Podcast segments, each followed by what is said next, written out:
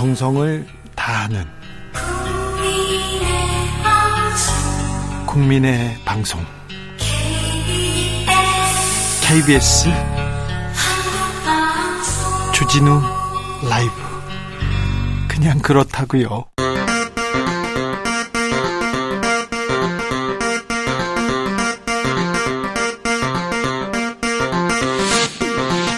주진우 라이브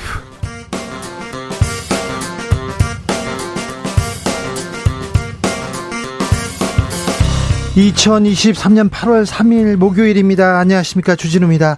8개월 남은 총선 여야 모두 마음은 총선에 가 있는 것 같습니다. 민주당이 혁신위를 띄웠지만 연일 구설에 오르면서 이재명 대표 리더십까지 도마에 올랐습니다. 국민의힘에서는 유승민, 이준석, 홍준표, 이른바 비윤계 어떻게 처리할 것인가 총선의 주요 변수로 떠올랐는데요. 심평 변호사와 이야기 나눠봅니다.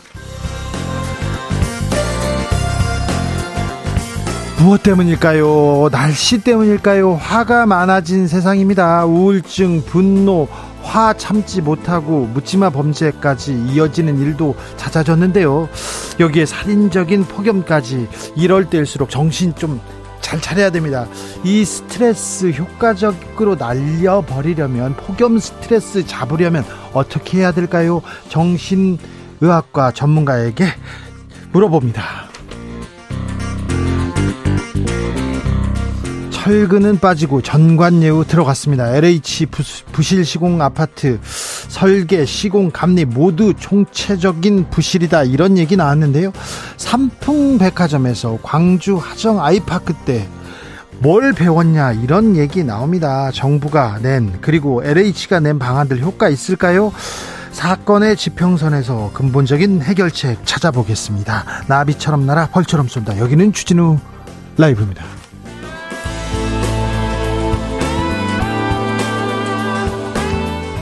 오늘도 자중자애 겸손하고 진정성 있게 여러분과 함께 하겠습니다. 역대급 더위라고 합니다. 역사상 가장 더운 때 우리가 살고 있다 이런 얘기도 듣고요. 가장 더운 시기를 지내고 있다 이런 얘기도 들, 들었습니다. 아 그래가지고 음 양산을 쓰는 분들이 많더라고요. 그래서 어, 양산 쓴다 했는데 양산을 요즘 분들은요 국민템을 넘어서 생존템이라고 부른답니다. 아, 남성들도 많이 쓰는데 확실히 효과 있다고 합니다. 밀집 모자를 추천하신 분들도 있는데 좀 이건 쉽지 않지요. 쉽지 않습니다. 아 참. 아, 이렇게 더운데 땡볕에서 일하시는 분들 건강 걱정됩니다. 잼버리 가 있는 학생들 걱정됩니다. 자, 요즘 같은 무더위 피하는 방법, 태양을 피하는 방법, 나만의 폭염 대비 알려주십시오. 샵 9730 짧은 문자 50원, 긴 문자는 100원이고요. 콩으로 보내시면 무료입니다. 그럼 주진우 라이브 시작하겠습니다.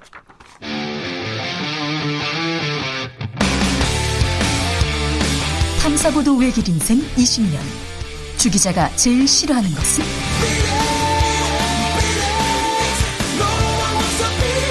이 세상에서 비리와 부리가 사라지는 그날까지.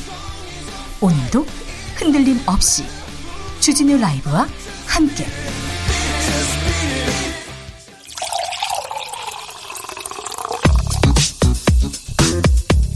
진짜 중요한 뉴스만 쭉 뽑아냈습니다. 주스.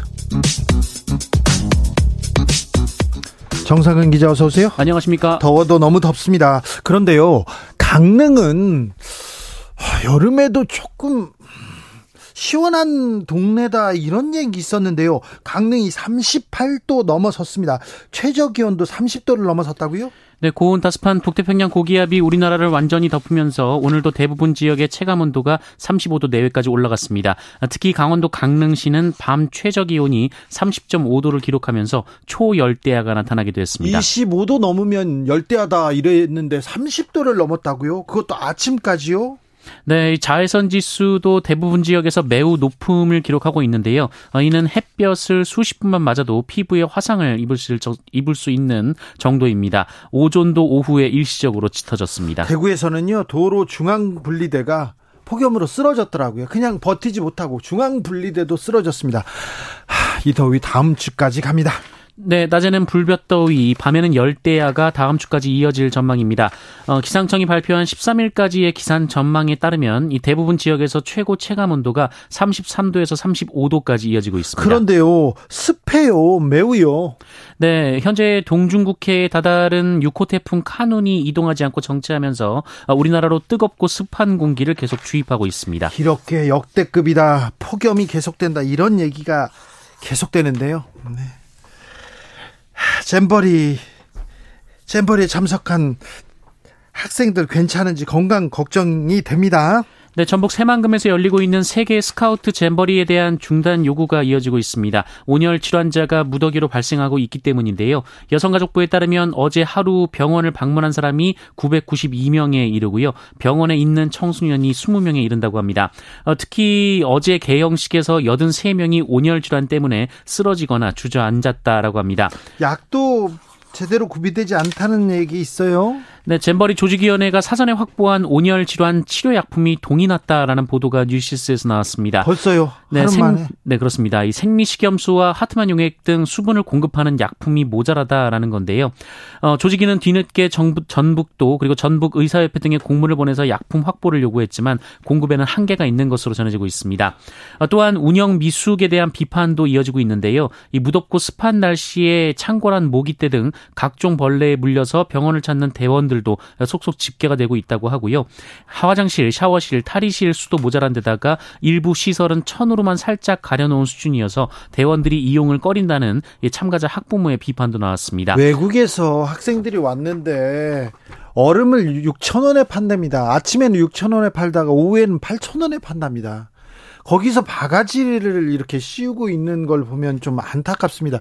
큰 탈 없이 이 국제 행사 치러야 할 텐데 우리나라가요 국제 행사 항상 기대보다 훨씬 더 잘 치러서 큰 성과 냈던 그런 기록들이 있는데 이번에는 걱정입니다. 무사히 잘만 끝내줬으면 이런 생각도 하는데 하, 8월 초라 가장 더운 데인데요. 땡볕에 왜 아이들을 왜 새만금으로 보냈는지 극기 훈련인지 어떤 참석자는요 잼버리가 아니고 오징어 게임인 줄 알았다 이런 얘기를 했다는데 좀 걱정이 됩니다. 좀 정부에서 대책 좀 강구해 주셔야 됩니다. 좀 참 걱정됩니다. 이동관 후보자 언론 장악 문건에 대해서 박지원 전 국정원장이 얘기했습니다. 네, 박지원 전 국가정보원장은 오늘 MBC 라디오에 출연해서 이명박 정부에서 이동관 후보자가 홍보수석을 맡을 당시 국정원을 동원해 언론 장악을 시도한 정황이 있는 문건을 직접 봤다라고 주장했습니다. 박지원 전 원장은 이동관 후보자가 언론 장악을 지시한 적도 없고 본 적도 없다라고 주장한 데 대해 문건에 홍보수석 요청이라는 문구가 있었다라고 말했습니다. 이동관 후보자는요? 어, 이동관 후보자는 입장문을 내고 국가정보원의 언론장악 문건 작성을 지시한 적도 보고받은 적도 본 적도 없다라며 박지원 전 원장은 폭로 뒤에 숨지 말고 물증을 제시하라라고 밝혔습니다. 물증을 제시하라고요? 근데 물증이 공개됐습니다. 신문에서도 나왔고요. 이거에 대해서 어, 서울중앙지검에서 수사도 했잖아요. 공개됐잖아요. 네, 검찰 기록이 공개된 바 있습니다. 예, 홍보 수석이라고 거기 적혀 있어요. 적혀 있는데 공개됐는데 또 물증을 제시하라고 얘기하셨네요. 자, 국정원에도 아직 캐비넷에 많이 남아 있을 것으로 보는데 이 부분이 공개되고 그리고 수사 내용도 수사 자료도 어, 청문회에서 공개되면 뭐 이 문제는 가려질 것으로 보입니다. 그런데 이동관 후보자 재산 증식 과정 논란 커집니다. 네, 이동관 방송통신위원장 후보자가 지난 2010년 재건축 조합이 설립된 서울 서초구 잠원동 아파트 지분 1%를 아내에게 넘겨서 아내가 조합 대의원 자격을 얻을 수 있도록 했다라는 보도가 나왔습니다. 이 대의원 지위를 통해 성과에 따른 포상 등 이 특정 목적을 추구했다는 의혹을 제기가 된 것으로 보이는데요. 네. 당시 이동관 후보자는 이를 재산 신고에 반영하진 않았다라고 합니다. 또한 자녀들의 예금과 증권 액수가 꽤 많았던 것에 대해 이 상속세를 제대로 납부했는지에 대한 대한 의혹도 제기된 바 있습니다. 어, 이동관 후보자는 이에 대해 주민들끼리 아파트를 잘 만들어 보자고 의기투합했고 아무도 맡으려 하지 않았던 대의원을 배우자가 맡기로 한 것이라며 어, 이를 위해 1% 이상의 지분이 필요해서 최소한으로 증여한 것이라고 말했습니다. 또 증여세 납부 의혹에 대해서는 5천만 원까지는 10년 내에 증여세 없이 증여할 수 있다라고 반박했습니다. 아파트를 잘 만들어 보자 이렇게요? 네, 경향신문은 이동관 후보자가 2019년 해당 아파트에 준공이 난 이후 어, 단 하루도 이곳에 주소를 등록하지 않았을 뿐 아니라 아파트를 곧 매각했다고 보도했습니다. 아, 다만 이동관 후보자의 배우자만 2019년 전입해서 어, 두달 후에 전출을 했다라고 합니다. 실거주는 안 했는데 주민들끼리 아파트를 잘 만들어 보자 이렇게 해명했네요. 네, 이 매각 대금이 당시 31억 9천만 원이었고요. 이동관 후보자는 이후에 골프장 회원권 등을 사고 자녀 셋에게 1억 5천만 원을 총 증여했다고 경향신문은 보도했습니다. 네, 이동관 후보자의 재산 증식, 어, 재산이 많이 늘었어요. 이 부분에 대해서 어, 검증이 계속될 것으로 보입니다. 방통위에서 MBC 이사 해임 절차 착수했네요. 네, 방송통신위원회가 오늘 MBC 대주주인 방송문화진흥회 권태선 이사장에게 해임 처분 사전 통지서를 송달했다고 밝혔습니다. 권태선 이사 해임을 위한 공식 절차에 착수한 것인데요. 어, 사유는 MBC에 대한 경영 관리, 감독을 게을리하고 어, 주식 차명 소유 의혹이 불거진 안영준 MBC 사장을 선임했다라는 것입니다.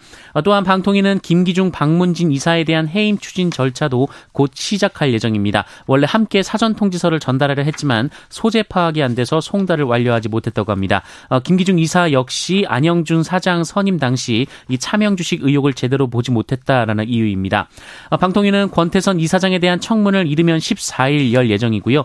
어, 16일 방통위 전체 회의에서 남영진 KBS 이사장과 이 정미정 EBS 이사와 함께 해임안을 논의할 예정이라고 합니다. 해임이 이루어지면요. 네, 해임이 이루어지면 KBS, MBC 모두 어, 곧 국민의힘 측 추천 이사들이 많아질 것으로 언론은 전망하고 있습니다. 네, 언론의 지각 변동이 일고 있습니다. 아, 매우 중요한 일인데, 음, 중요한 일인데 어찌 지냈는지 저희가 진행되는 상황 자세히 말씀드리겠습니다.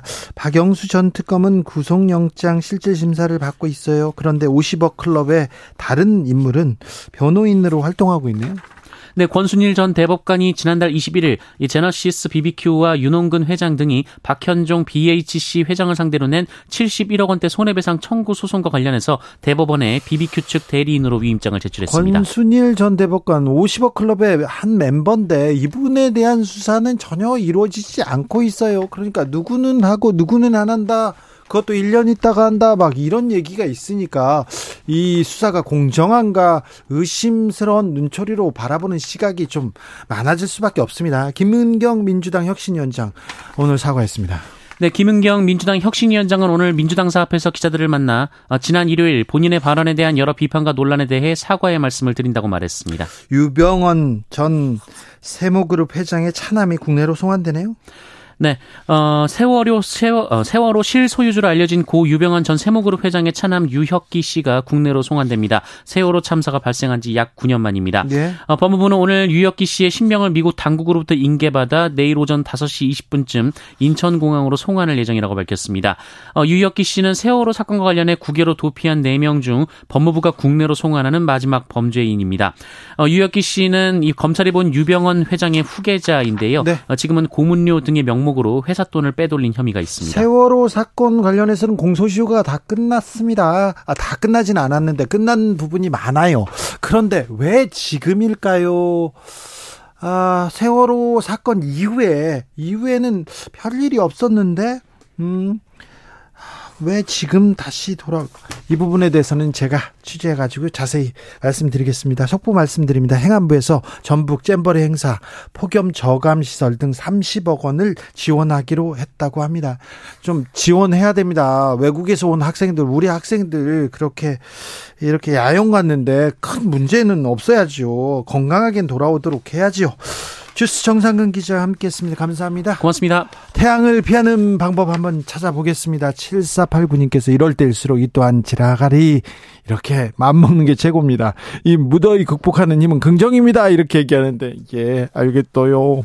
자 우혜진님 양산은 기본이고 아이스 넥밴드 좋더라고요. 폭염에 금방 녹아버리긴 하지만 없는 것보다 훨씬 낫습니다. 아, 다들 건강한 여름 보내자고요. 이번 여름은 좀 버텨야 됩니다. 잘 좀 살아남아야 남자고요. 오사구사님 태양을 피하는 방법 아, 비가 잘 알겠죠. 네 가수 비가요. 네 잘 모를 것 같은데요. 네. 아, 예, 알겠습니다. 네, 훌륭하십니다. 4862님, 폭염인 요즘 선풍기 날개에 분무기로 물을 뿌립니다. 그러면 시원해요. 아, 그래요? 선풍기 날개에 분무기로 물을 뿌린다. 그러면 이게 스프레이처럼 쫙. 아, 네, 이거 어렵다. 예. 0147님, 저는 실외가 더 시원합니다. 실외가요? 이렇게 더운데요? 설비에서 뿜뿜하는 열기로 현장은 40도 왔다 갔다 합니다. 염분 보충으로 소금, 목 마르기 전에 냉수, 그리고 쉬는 시간에 시원한 방에서 체력 회복합니다. 알겠습니다. 네. 건강 챙기셔야 됩니다. 특별히 밖에서 일하시는 분, 이럴 때는 논에 밭에 좀 나가시지 마시고 좀 쉬셔야 됩니다. 네. 부탁드리겠습니다. 주진우 라이브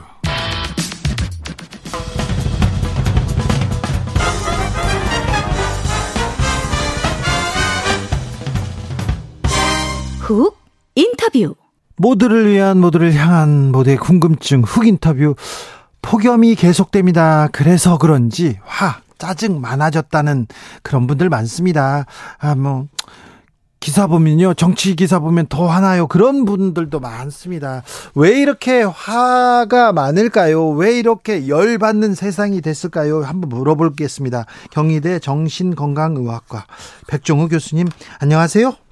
네, 안녕하십니까. 네, 교수님. 네. 열 받는다, 스트레스 받는다, 이런 얘기가 계속 나옵니다. 아, 예, 예. 네. 이 열 스트레스가 뭡니까? 어, 뭐, 저도 오늘 종일 진료하는 날이었는데요. 네. 뭐, 몇 분은, 아이고, 너무 덥고, 예, 네. 예. 그러다 보니까 참, 네. 어, 특히 밤에 잠을 못 자니까, 네. 열대야에다가, 예, 어, 그리고 낮에도 이제 활동이 줄고, 예, 어, 그러니까 아주 짜증이 난다. 예. 예. 힘들어 죽겠다. 뭐, 네.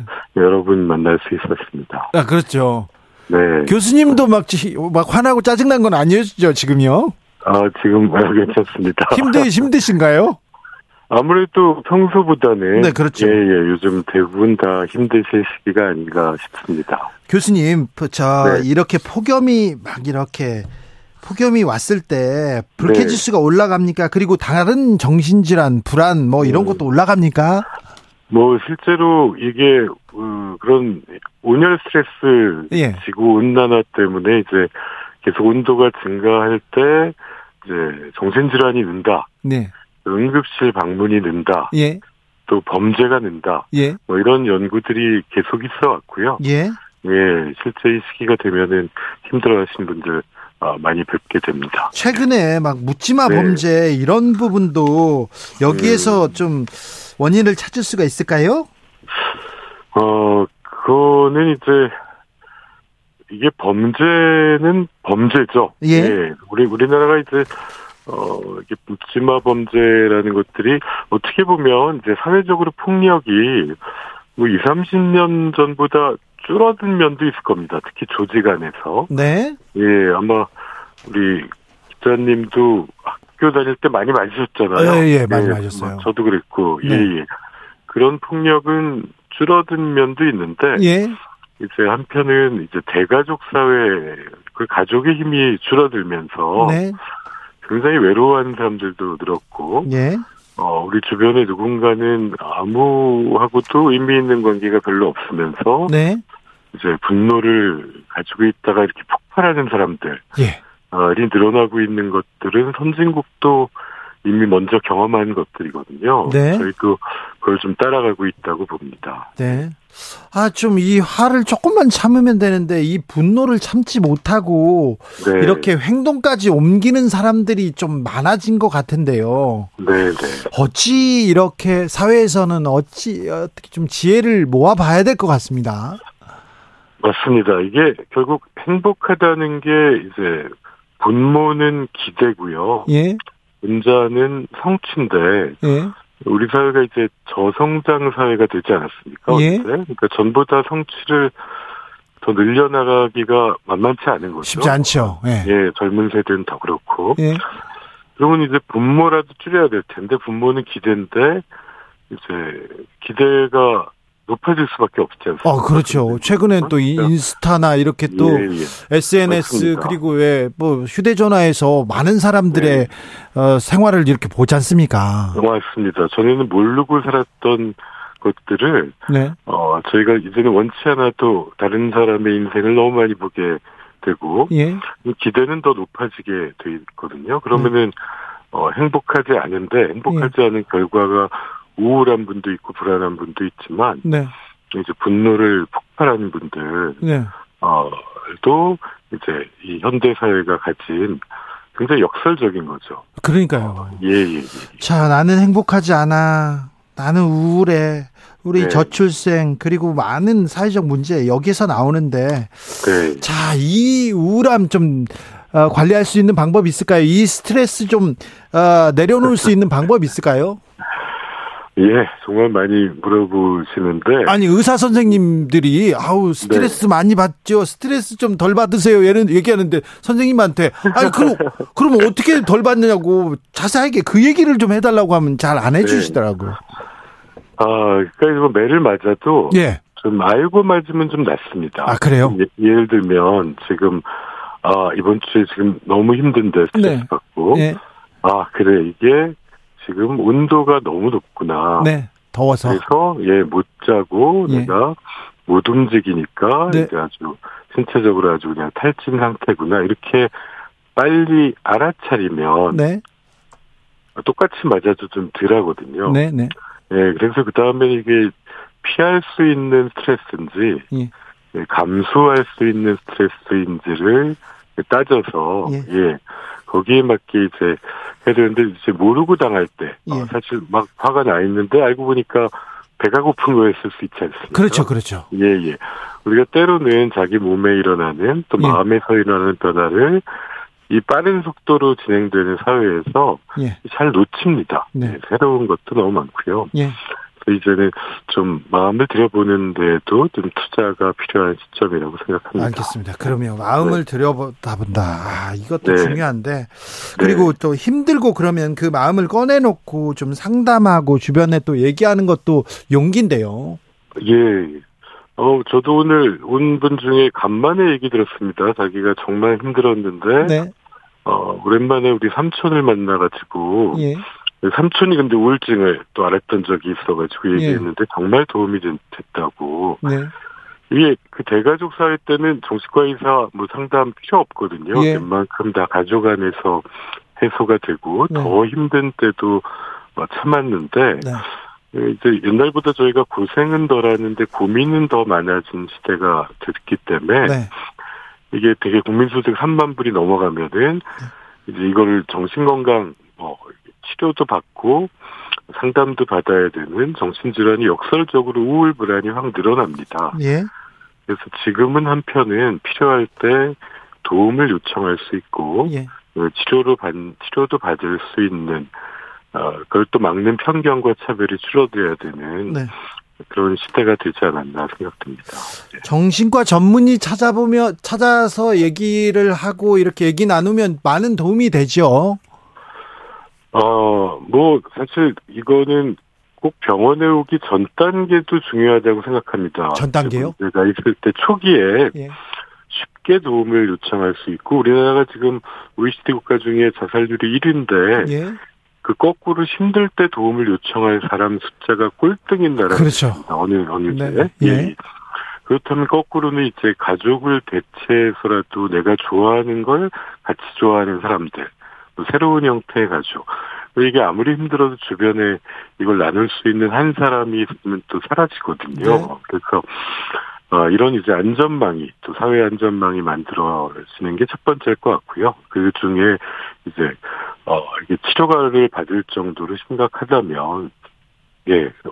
또 도움을 요청하는 게 쉬운 사회가 되어야 되지 않을까 생각합니다. 네, 알겠습니다. 저 저도 가까운 신경정신과 교수님이 있는데요. 저한테 너무 네. 상담을 해요. 밤낮으로 저한테 너무 상담을 해가지고 제가 너무 스트레스를 받아가지고 아, 저희 얘기도 누군가 좀 들어주셔야 됩니다. 아, 네, 알겠습니다. 잘 듣겠습니다. 네. 아, 5526님이 이렇게 질문하십니다. 교수님 너무 요즘 무기력한데요. 폭염 때문일까요? 일의 능률이 안 올라요? 이렇게 물어봅니다. 아, 이게 우리나라에서 더 많이 하던 명상을 예. 지금 서구의 사람들이 더 많이 하게 유행이 돼버렸는데요. 네, 그 명상을 하면서 사람들이 자기 몸에 일어나는 변화를 예, 빨리 알아채는 걸 돕는 게 그렇게 좋더라는 거거든요. 예. 그래서 어, 이렇게 소진되고 탈진될 때, 아, 내가 지금 이게 덥구나. 또 머릿속에서 무슨 생각이 스쳐가는지, 그리고 평소에 내가 즐기던 뭐를 못하고 있는지, 예, 이런 거를 좀 들여다 보다 보면, 예. 예, 자기 기분을 잘 알게 되다 보면은, 어, 원인을 찾게 되고, 그럼 대처하기가 좀 더 수월해지는 것 같습니다. 그렇습니까? 네. 자, 더위와 스트레스로 고생하는 분들 많습니다. 국민들한테. 자, 네. 한마디 좀 부탁드리겠습니다. 아, 우리 사회가 하여튼 참 몇십 년 동안 세계에서 최고로 빠른 속도로 발전한 힘을 보여줬는데, 네. 그 부작용도 만만치 않게 아- 앓고 있는 것 같습니다. 네. 그래서 뭐 그런 어, 끔찍한 뉴스를 보고 참 많이 이번 달에도 특히 힘들었던 분들 많이 계실 텐데요. 어, 그만큼 우리가 이제 마음에 투자하고 우리 옆에 있는 사람들도 혹시 많이 힘든 시기가 아닌가 또 관심을 가져줄 또 따뜻한 마음이 또 네. 필요한 된것 같습니다. 알겠습니다. 네. 아, 말씀 잘 들었습니다. 네, 감사합니다. 네. 큰 위로가 됐습니다. 네. 백종우 경희대 정신건강의학과 교수였습니다. 교통정보센터 다녀올까요? 임초희 씨.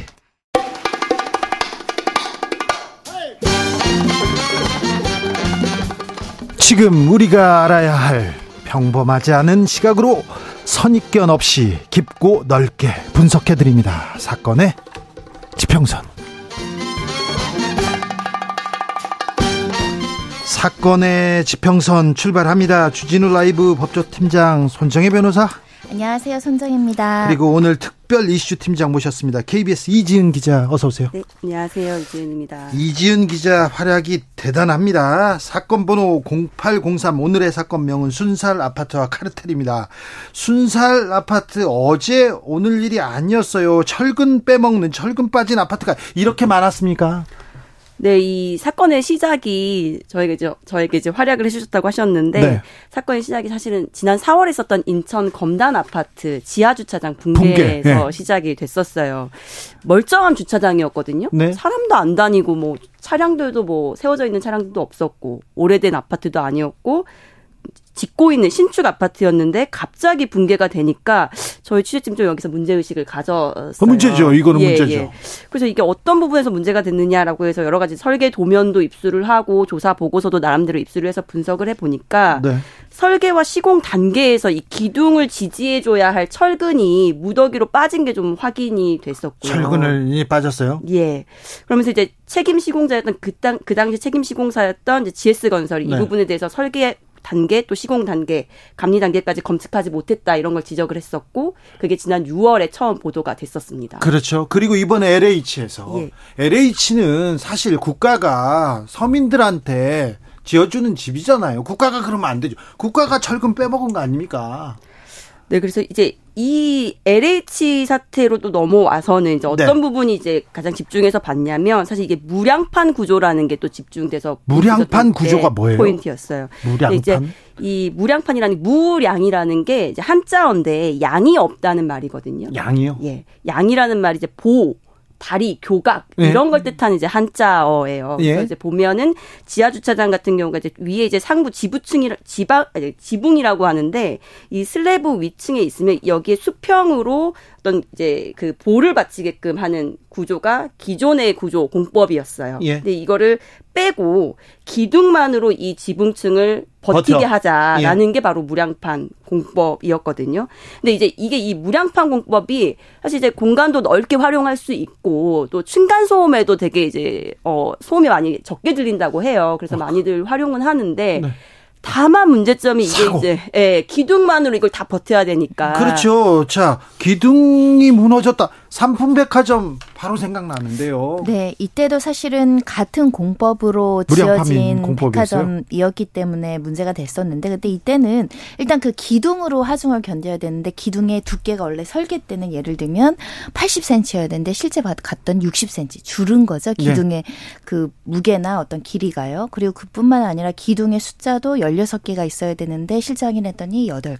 기둥을 빼먹었네. 여기는. 빼먹은 사건, 기둥이 빼먹은 사건, 결국은 부실 시공이라는 이제 뭐 설계 단계부터 시공 단계부터 감리 예. 단계부터 부실의 문제, 불법이 문제가 이제 대표적으로 나타났던 사건이 삼풍백화점 붕괴 사건이었고요. 예. 사실 사망자만 502명이었고요. 이 숫자는 한국 전쟁 이후에 단일 피해로는 가장 큰 인적 피해를 야기한 우리가 잊을 수 없는 엄청난 사건입니다. 충격이었습니다. 네. 그런데 변호사님 삼풍 백화점 사 사고 이후에 조금 나아졌어야 되는데 나아진 게 없어요. 그때 법적으로 좀 처리는 잘 됐습니까? 책임은 졌습니까? 뭐 지금 생각하면은 미비한 점이 더 많다라고 말씀드릴 수는 있겠지만 그래도 업무상 가실치사상 예. 그러니까 사람을 죽였고 다치게 한 혐의로 그 당시에 이제 삼풍 건설산업 회장이나 네. 삼풍백화점 사장들은 징역 7년 이상의 이제 실형을 선고받기도 했고요. 구속됐죠. 특히 이제 여기가 용도 변경을 통해서 이렇게 백화점으로 변모를 할 수 있었을 텐데 네.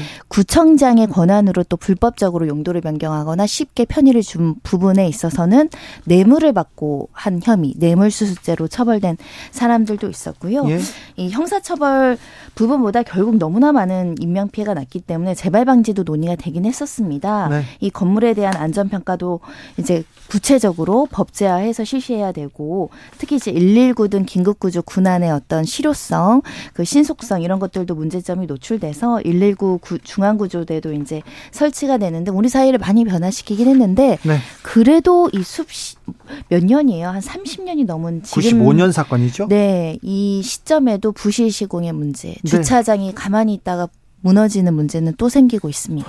어, 지난해 광주에서 그냥 뭐 아파트 외벽이 붕괴되는 사고도 있었지 않습니까? 심각한 인재 사건이 발생을 한 건데 여기도 인명 피해가 있었습니다. 사망자가 여섯 명이나 됐고요. 부상자도 한 명이 발생했고 이 사건이 대표적으로 현대 사회의 인재로 볼 수밖에 없는 어떻게 보면 개발도상국이나 있을 수 있는 부실시공, 붕괴 사고라는 평가가 있을 수밖에 없는 상황인데요. 그래서 국가에서도 관련된 조사도 진행을 했고 관련 이 현대산업개발에 영업정지 처분 8개월이 내려진 바도 있 었습니다. 다만 이것도 이제 집행정지에서 현재 영업은 계속되고. 있는 상황인데요. 일단 이때도 부실 시공 그리고 설계의 부족 이런 것들이 문제가 됐었고요. 바당 시고, 시공 방법이나 지지 방식을 이제 설계와 다르게 무단으로 이제 시공한 부분이 문제가 됐었고 네. 이때 가장 크게 좀 주목이 됐던 거는 우리 이제 어 중대재해처벌법으로 그 책임자들을 처벌할 수 있는가 강하게 처벌할 수 있는가라는 부분이 주목됐는데 아직 진행 중입니다. 제가 그 국내 건설사 사장님들하고 이렇게 만난 적이 있는데 우리 기술이 전 거의 모든 분야에서 세계 최고 수준입니다. 전자 뭐뭐 거의 모든 분야. 건설도 그렇지 않습니까? 그럼 건설은 안 그렇대요. 왜요? 그랬더니 아니 집을 그렇게 많이 지으면서요. 그러니까 아, 부패도 있고요. 부정 뭐 이런 것도 있고요. 그리고 또 워낙 돈을 많이 벌어가지고 기술 혁신을 안 해서요. 사실 세계 수준에서는 많이 떨어집니다. 이런 얘기를 자성의 목소리를 들은 적이 있었는데 매우 조금 하, 뼈아픈 지적 아닌가 이런 생각도 드- 듭니다. 이지은 기자의 단독 보도였는데요. 아, 철간 철근을 빠- 빠진 아파트는 더 많았습니다. 네, 저희가 이제 인천 검단 아파트 보도하고 아마 딱 한 달 됐던 날로 저희가 기억을 해요. 남양주 이제 LH 아파트에서 마찬가지로 지하 주차장 기둥에서 보강 철근이 빠졌다라는 제보가 있어서 저희가 이제 현장 취재도 하고 또 발주처인 LH 시공사 감리사 이쪽도 다 취재를 했었는데 그랬더니요. 예. 사실 이런 공공주택 사업 같은 경우는 이제 발주처인 LH가 설계 도면을 담당을 하고요. 예. 시공사는 도면대로 이제 시공을 하도록 그렇죠. 있어요. 그리고 감리 감리에서 체크하면 될거 그렇죠. 아닙니까? 감리에서 체크를 하게 되는데 이 문제가 항상 이렇게 부실 시공이 일어나게 되면 서로 책임 공방이 항상 뒤따르게 되거든요. 여기도 마찬가지로 LH는 설계 도면에는 문제가 없었다. 시공사는 우린 도면대로 시공했을 뿐이다. 이제 이런 식으로 서로 책임을 미루는 상황이 있었고 자, 둘 다 처벌하면 되겠네요, 지금. 지금 일단은 LH는 자체 조사를 해서 본인들 책임도 인정을 했고 예. 또 무한한 책임을 지겠다라고 했기 때문에 이 남양주 사례를 포함해서 모든 사례 이제 앞으로 나타나는 철근 누락 사태에 대해서는 이제 책임을 다른 곳에 떠넘기기는 어려울 걸로 저희도 보고 있습니다. 네. 아, 이 LH는 이 여- 여기뿐만이 아니에요. 너무 많은 곳에서 지금 아, 철근을 빼먹어 가지고요. 거기 사는 분들 좀 불안할 것 같아요. 지금 15개 단지가 지금 확인이 된 거죠. 예. 여기 지금 입주민들, 입주 예정자들 해서 한 만 가구가 넘습니다. 네. 특히 이제 살고 계시는 분들의 불안이 가장 클 것 같아요. 그래서 지금 보면은 벌써부터 이제 보강 공사를 조금씩 하고 있는데 아니 지금 다 지어놓고 지금 거기다 보강하면 이게 이 안전이 담보됩니까? 일단 가장 불안하기 때문에 이제 그거라도 조금 더 줄여보기 위해서 자체적인 노력을 하는 건데 여기서도 지금 좀 불신이 많아요. 왜냐하면 지금 벌써 한 단지 같은 경우는 사실 도색 공사를 한다라고 입주민들랑 얘기해놓고 알고 보니까 이게 보강 공사를 하고 있었고 손정희 변호사님 이거 집단 소송해야 되는 거 아닙니까? 원칙적으로 내가 약속했던 분양 대금에 상응하는 어떤 분양 그 건설 자재나 그 도면대로 시공할 책임이 시공사와 네. 발주자 다 있는 거죠. 근데 철근을 빼고 기둥이 어떤 길이를 줄이고 뭐 두께를 줄이는 다 비용을 절감한 거잖아요. 네. 그 비용 절감만큼 안전은 후퇴된 거고 이 입주민들은 같은 돈을 내고 좋은 자재를 받지 못한 거니까 네.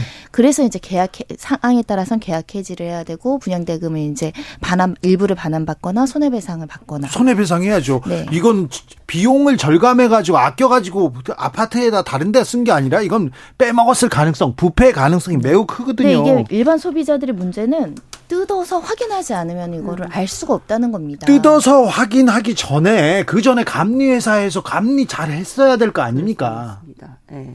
그래서 지금 나오는 것이 이게 이제 무분별하게 우리나라 같은 경우는 어찌됐든 사후 시스템 일부 들어와 있고요. 네. 공사 중간중간 감리 제도라든가 현장에서 이제 점검하는 시스템들이 있는데 이 감리 단계나 이 곳곳에서 카르텔이 없으면 어떻게 이런 부실 시공이 이렇게 뒤늦게. 발견되거나 반복이 되느냐가 지적이 되는 이건 거죠. 봐주지 않으면요. 눈 감아주지 않으면 못 빼먹어요. LH에서 감리 잘했으면 감리회사 잘했으면 이런 일 없었을 거 아닙니까? 저희가 이제 감리에서도 그래서 같이 취재를 했거든요. 이번에 이제 15개 단지 공개되면서 설계사, 감리사 다 공개가 됐어요. 명단들을. 그 명단들이 이제 과거에 LH 사업을 하면서 어떻게 수행을 했는지 저희가 좀 살펴봤더니 이 회사들의 벌점이 너무 많은 거예요. 그러니까 예를 들 이를테면 이제 뭐 예를 들어서 작년에 LH 사업을 받아서 벌점을 받았는데 올해 또 LH 사업을 하면서 또 벌점을 받고 또 그 얼마 뒤에 또 받고 또 그래도 받고. 계속해요. 예, 그러다 계속 LH 사업을 또 하면서 계속 받아가요. 그래서 이게 어떻게 된 걸까라고 저희가 이제 좀 그 이면을 봤더니 이게 소송이라는 무기를 좀 활용을 하는 측면이 있더라고요. 아, 소송이요? 네, 바로 이제 이 벌점을 취소해 달라, 우리 벌점을 받아들일 수 없다라고 해서 소송을 제기하면 이제 이 벌점이 효력이 발휘하지 못하고 그 네. 상태에서 멈추게 되는 거죠. 아, 그렇죠. 재판을 네. 끌 수는 있잖아요. 또 그런 기, 그리고 기술이 더 들어가잖아요. 심각한 문제가 있는 것 같습니다. 이제 경실련에서 계속적으로 문제 제기를 하는 것인데 이 감리 용역을 발주받은 업체들이 있을 거잖아요. 예. 그 중에 LH가 이제 발주해서 용역을 준 업계 중에 10개 중 6개는 전관이 연결된 그러니까요. 업체들이 있었다는 이게 것이고요. 부패 카르텔이야 이거. 네, 그러니까 이런 설계나 감리나 결국 외주를 줘서 용역 대금을 줄 수밖에 없는데 LH가 이제 계약자고요. 어, 설계 공모 단계에서도 85%가 LH 관련해서 출신 전관들이 회사에 영입되어 있더라. 그래서 이런 어떻게 말하면 내가 같이 일했던 식구였던 사람이나 선배였던 사람이 있는 회사에 일감을 몰아주기를 하고 네. 그렇게 일감을 몰아주면 뭔가 잘못을 하거나 부실 시공을 하거나 책임질 일이 발생하지 않기를 바라게 되고 눈 감아주게 되고 처벌도 미약하게 되고 이게 지금 악순환적인 구조 아니냐. 네. 그게 일- 이제 개선이 돼야겠죠. 일부 어떤 사람들은 그- 그렇게 또 공사 주고 거기에서 또 거기에서 또 받아먹고 그런 분들도 있을 거예요. 이런 부정부패 비리가 발생되면 뿌리 뽑아야 되는데 뿌리 뽑고 하, 어, LH는 얼마 전에도 문제가 있었는데 근데 LH에서 이권 카르텔 타파하겠다 앞으로 전관 어떻게 없애겠다 이렇게 얘기하는데 변호사님 뭐 어떻게 뭐 될 것 같습니까? 일단 뭐 취업 자유가 있고 직장 선택의 자유가 있으니까 관련 유관 기관에 취업하는 걸 전부 막을 수는 없습니다. 다만 그래도 우리가 이건이 연결되어 있고 커넥션이 있고 이제 공명하게 일처리를 하기 위해서는 어느 정도 정관 예우 법조계에서 정관 특혜를 금지하는 것처럼 해야 되는데 현재 규정은 좀 미흡한 점이 있어요. 2급 이상 직업만 이 퇴직하고 나서 이런 데 가지 못하도록 제한 규정이 있거든요. 그것도 일정 기간 동안. 근데 예를 들면 금융기관 도 이런 취업 제한 규정이 있는데 거긴 4급 이상입니다. 2급 이, 이 2급을 넘는 사람들은 몇명 없어요. 전체 인원 그렇죠. 대비 4.79%. 아니 그럼 2급 안 달고 상급에서 그래서 나가면 그 전에? 미리 사표를 쓴다는 그러니까요. 거예요. 취업 제한 규정을 태- 화- 어떻게 보면 회피하기 위해서. 예. 자, 이지은 기자님, LH가 건설 카르텔 척결하겠다 이렇게 하고 전관 예 특혜 타파하겠다 이렇게 얘기했는데 좀, 좀, 좀 이번에는 믿음이 갑니까? 어떻게? 일단은 조직을 하나 구성을 했어요. 반 카르텔 공정 건설 추진 본부라는 이제 본부를 하나 사실. 이런 사건 이런 큰 기- 사건 나면 뭐 그런 본부 TF팀 꾸리지 않습니까? 그렇죠. 예.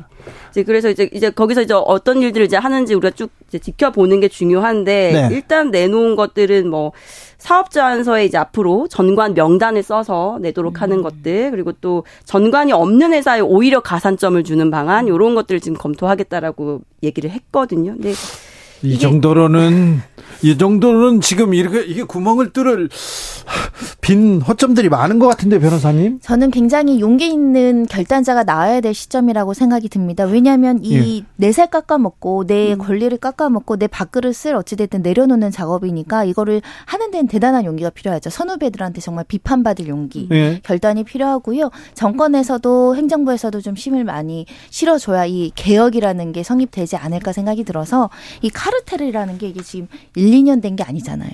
적어도 70년, 60년이 진행되어 온 카르텔입니다. 예. 대단한 용기가 필요한 작업이죠. 네. 건설하면 부실, 부패 이런 게 따라가는데 이 지금은 용기 있게 이 고리를 끊어야 됩니다. 근데 사실 LH 이거 그냥 민간 기업이라면 망하는 게 이게 맞는 거 아닌가 이런 생각도 해요. 망하는 데까지 망한 수준까지 이런 게 처벌받고 이 보상하도록 하는 게 맞는 것 같은데 현대 아이파크 문제도 뭐 명확하게 뭐 철거하겠다 얘기만 했지 이게 무슨 그렇다고 해서 뭐 그 회사에 큰 뭐 어려움이 있는 것 같지 않아요? 그 정몽규 회장은 축구협회 회장인데 열심히 축구협회 활동하고 있는 거 보는데 얼굴이 별로 어뭐 나쁘지도 않더라고요. 그러니까 건설 현장에서 이 문제가 되돌이표가 될 수밖에 없는 게 실제 발주한 사람이 있고 원청이 있잖아요. 네. 근데 항상 원청은 하도급을 주게 되어 있고 하청한테 실제 미뤄요. 시공사들이 책임을 지게 돼. 그러니까 실제 일한 건물 올린 사람들이 주로 책임을 받는데 사실 이 사람들도 억울한 점이 우리도 이렇게 공기를 빨리 단축시키고 후려치기라고 하잖아요. 네. 공사 대금 이렇게 깎지 않으면 우리도 철근 뺄 이유 없고 기둥 적게 세울 이유 없는데 다 우리한테만 책임을 강화하고 발주자, 설계자와 거기에 원청과 그리고 감리는 거의 감리. 책임에서 빠지니까 이게 어떤 불법의 처벌의 형평성이 이루어지지 않는다고 기, 제, 기속적으로 이제 주장을 하면서 네. 관련된 법률도 지금 국회에 많이 계류 중에 있거든요. 아니 원청에서 하청한테 하청을 주고 후려치기를 하든 뭘 하든 감리할 거 아니에요. 감독할 거 아니에요. 이거 원청이 하청한테 이렇게 미루는 거 책임 이거 미루는 거 이거 어 저 핑계로밖에 받아들일 수 없습니다. 그리고 또 감리회사 마찬가지고요. 감리는 또 잘해야죠. 자, 정부는 지금 잘 대처하고 있습니까? 원희룡 국토부 장관 국민들이 불안하니까 순살 아파트 표현 좀 자제해라. 순살 철근이 아예 없는 건 아니다. 조금 있다 이렇게 얘기하는데 이게 무슨 근본 대책인지는 모르겠어요. 음, 그래도 일부 이제 관심이 있는 것 같습니다. 국토교통부에서 일단 불법 하도급은 대대적으로 이제 단속하고 이 절대 공개란 이런 현장의 구조적인 병폐 이제 좀 개선하겠다라고는 하지만 네. 아까 말씀드렸잖아요. 이게 이례적으로 국민들이 관심 가질 때 반짝 대책 세우고 뒤에 가면 흐지부지 되었고 법률은 개정안만 올라와 있는 상황에서 통과가 되지 않고 그래서 제가 생각하기 에는 국민들이 좀 지속적으로 관심을 가져주고 정치권과 관련 유관 단체들을 좀 압박할 필요가 있다. 그래야 정말 소중한 개정안들은 통과가 될 수 있거든요. 지금 건설 노조에서도 굉장히 주장을 많이 하는 게 결국 돈 때문이잖아요. 네. 건설이 돈이 되고 돈이 있는데 부패가 있습니다. 돈을 빼먹는 자들이 붙는 것인데 그 과정에서 인력비도 낭비하려고 숙련공을 쓰지 않고 다 뭐 외국인의 잠깐 아르바이트하는 친구들 그러니까 너무 값싼 노동력으로 빨리 세우다 보니까 실수가 발생할 수도 있거든요. 그러니까요. 예, 건설 노조의 현장의 목소리도 국토부에서 좀 담아줬으면 좋겠습니다. 이지은 기자. 네, 저도 진짜 동감하는데요. 그 현장의 이야기를 진짜 많이 들었으면 좋겠어요. 그러니까 규정을 지키는 게 지금 정답이죠. 근데 네. 현, 현장에서 또 규정을 지키기 싫어서가 아니고 도대체 지킬 수가 없다. 공사 기간은 너무 짧고 숙련된 기술사 전문적인 감리원들 너무나도 부족한데 이걸 어떻게 하라는 말이냐라는 얘기들 많이 하거든요. 사실 이런 것들 비용만 제대로 쓰면은 사실 문제될 게 없어요. 네. 인건비, 공사비 이런 것들만 제대로 써야 할 곳에 제대로 쓰면 사실 이런 문제들 많이 사라질 거라고 저는 생각을 하고 이번 기회에 안전하고 이 돈 이렇게 바꾸는 풍토 이런 거 좀 사라질 수 있는 기회가 됐으면 좋겠습니다. 2년 전이었습니까? 불과 2년 전에 LH 사람들이 LH 임직원들이 투기하다 걸렸지 않습니까? 그래가지고 혁신하겠다, 이제 새로 태어나겠다. 말은 그렇게 했는데 새로 태어나서 철근 빼먹고 계셨습니까? 아니죠. 그 전부터 빼먹고 계셨다. 이런 얘기를 해야 되는데 국가가 그러면 안 됩니다. 서민들한테 약자한테 그러면 안 됩니다. 다른 기업체도 마찬가지고 이 구조적으로 이 부패 구조, 이 카르텔 구조 이거는 깨야 될 텐데 아 이거 잘 해낼 수 있을까 좀 걱정이 돼요. 정치권에서는 이걸 또 이거 이것도 좀 정쟁으로 이렇게 갑니다. 전 정권에 잘못했네. 아니다 이번 정권이 잘못했네. 이렇게 건설업계의 부정부패 카르텔은 네. 전 정권을 걸쳐서 있는 것이죠. 네. 누구 어느 한 정권으로 문제를 해결할 수 있을 뿐만 아니라 지금 양당이 협력해도 이런 특별법이라든가 지금 이야기 나오고 건설산업기술진흥법이라든가 건설안전특별법이나 또 이거 이제 통과하는 과정에서 이해관계가 첨예하기 때문에 또 네. 반론들이 제기될 수 있거든요. 네. 국민들 눈치를 좀 많이 보셨으면 좋겠고 이제 국민들도 부실 시공이 큰 사고만 없으면 대강 눈 감아주는 것. 그러면 안 돼요. 집값 떨어진다. 내. 집값 떨어진다. 네. 그렇게 생각하시면 안 됩니다. 안전하고 관련된 문제지 않습니까? 이진 기자. 혹시 예. 아파트 같은데 이렇게 뭐 저 같으면 어떤 기계가 있을 것 같아요. 이렇게 쏘아 보면 철근이 얼마나 들어가 있고 뭐 그렇게 투시경 같은 거 그런 거 없나요? 실제로 그 초음파 촬영 장비가 있죠. 예. 그래서 지금 이 인천 검단 아파트도 그렇고 LH 아파트도 그렇고 그 장비를 통해서 지금 철근이 어떻게 배근이 되어 있는지를 다 확인을 한 거거든요. 그렇죠. 근데 이제 그거는 이미 이제 다 공사가 마무리된 다음에 확인할 수 있는 거고 예. 사실은 이 콘크리트를 타설하기 전에 배근 상황들만 잘 확인하면 그렇죠. 되거든요. 예, 예, 예. 네. 그 현장을 제대로 볼 수 있는 사람들만 그 곳에 정확한 곳에 다 있어서 그 일을 할 수 있으면 되는 건데 지금은 너무 이제 그런 것들을 소홀히 하고 있다라는 문제가 네. 나오고 그. 초음파 기계를 가져가지고 좀 크- 중요한 인물, 중요한 건물들 있지 않습니까? 중요한 아파트들 다 중요합니다만 최근에 지었던 건물들 이렇게 다 한 번씩 쏴보고 싶다. 그죠? 그렇게까지 할수 아니, 아니 아니 그러면은 그 기사가 크게 될것그 같은데. 일단 정부에서는 이런 무량판 구조를 특수 구조물로 지정을 해서 관리를 강화하고 구조 기술사라는 전문가들은 이제 의무적으로 이제 설계 감리 단계 부터 이제 의무적으로 뭔가 그 검사하게끔 한다고 하는데 이런 조치가 실제로 시행되면 좋을 것 같고요. 말씀드린 거 생각나니까 이런 거 생각나요. 우리 학교 급식하는데 학부모가 참여해서 제대로 이행되는지 확인하잖아요. 네. 건설 현장에도 중간중간 입주, 그러니까 다 세우고 나서 입주 점검하러 소비자들이 가잖아요. 아주 중요할 때마다. 네, 이제. 중간 중간에도 그렇지. 약간 소비자인데 네. 약간 전문성 있는 사람 외부의 사람이 가서 한 번씩 살펴보는 이런 중간 점검제도 그렇죠. 약간 기술성 있는 사람만 있으면 좋을 것 같습니다. 대들보 세울 때, 청, 콘크리트 타설할 때 막 그런 거 중요한 기둥 세울 때 그때 저 외부 전문가들도 이렇게 들어가서 보면 그것도 다 비용에 좀 포함을 시키면 되잖아요. 그렇게 지으면 좋을 텐데 건설 회사들 돈 많이 벌었잖아요, 사실은. 집만 지으면 집을 팔기도 전에 돈을 먼저 받아가지고 지었지 않습니까? 엄청난 돈을 받았는데 최근에 몇 년 사이에 이제 공사를 하다가 뭐 코리, 코로나 때문에 건축 자재가 못 들어온다 보이콧됐다 현장이 그래서 뭐 콘크리트가 너무 비싸서 지금 지은 콘크리트가 너무 부실하다 막 물을 탔다 뭐 이런 보도를 보면 너무 황당해요. 그렇죠. 돈 벌 때는 천문학적인 액수를 네, 벌고. 자기들이 잘 번 거고 돈 이제 조금 지금 물가 재료비 좀 상승했다 그거를 안정가 엄청 올라갔어요. 거는 조금 아 좀 너무 단기적인 시각이 아닐까 싶- 근데 싶어요. 이번 사태가 아마 큰 좀 교훈이 되는 어떤 사건이 되지 않을까. 이제 인천 검단 아파트 같은 경우도 GS 시공사인 GS 건설이 전면 재시공 결정을 했었던 아, 네. 사실은 큰 적자의 부담을 안고 그 결정을 했기 때문에 아마 업계에서도 이런 것들을 많이 좀 되게 남다르게 보고 있을 것 같습니다. 적자 부담이 아니라 잘못한 거잖아요. 몇 명은 감옥 가고 책임지고 그리고 다시 지어야죠. 그리고 다른 아파트도 이다 이렇게 어, 검증해봐가지고 그 사는 사람들한테 보상하고 그래야죠. 순살자의 아 참. 야 이런 이런 기업체들 이 기업의 도덕성 계속 묻지 않을 수가 없습니다. 이지은 기자 계속 가가지고 취재 좀 더 해주세요. 알겠습니다. 아, 앞으로 어떤 어떤 보도가 나옵니까? 아, 그건 지금 말씀드릴 수 없어요. 그렇습니다. 계속해서 취재하고 있습니다. KBS가 이 국민 안전 관련된 취재는요 더 열심히 하고 있다는 것도 더 말씀드리겠습니다. 손정혜 변호사님 이거 이번 이번 이 순살 아파트 철근 빼먹은 이 쓸개 빠진 사람들 죄송합니다 쓸개 아, 죄송합니다 이, 이 나쁜 사람들 이 좀 처벌하고 앞으로 이런 일이 없도록 좀 그런 대책도 좀 세워야 될 것 같습니다. 이런 안전 사고를 대비하기 위해서 정말 그 진통 끝에 통과된 게 중대재해 처벌법이에요. 네. 한명 이상 두 명 이상만 사망한다고 하더라도 굉장히 가중 처벌하게 되어 있는데 네. 실제 이걸 적용하는 수사기관과 판사 네. 그리고 정치권의 감시 굉장히 필요한 시점이고요. 네. 이런 문제를 국정조사하고 가- 어, 실시간 감사해야 되는 게 또 우리 역할 아닌가 합니다. 알겠습니다. 사건의 지평선 이지은 기자 손정혜 변호사였습니다. 감사합니다. 감사합니다. 속보 말씀드립니다. 폭염 대응 중대본 2단계로 격상했습니다.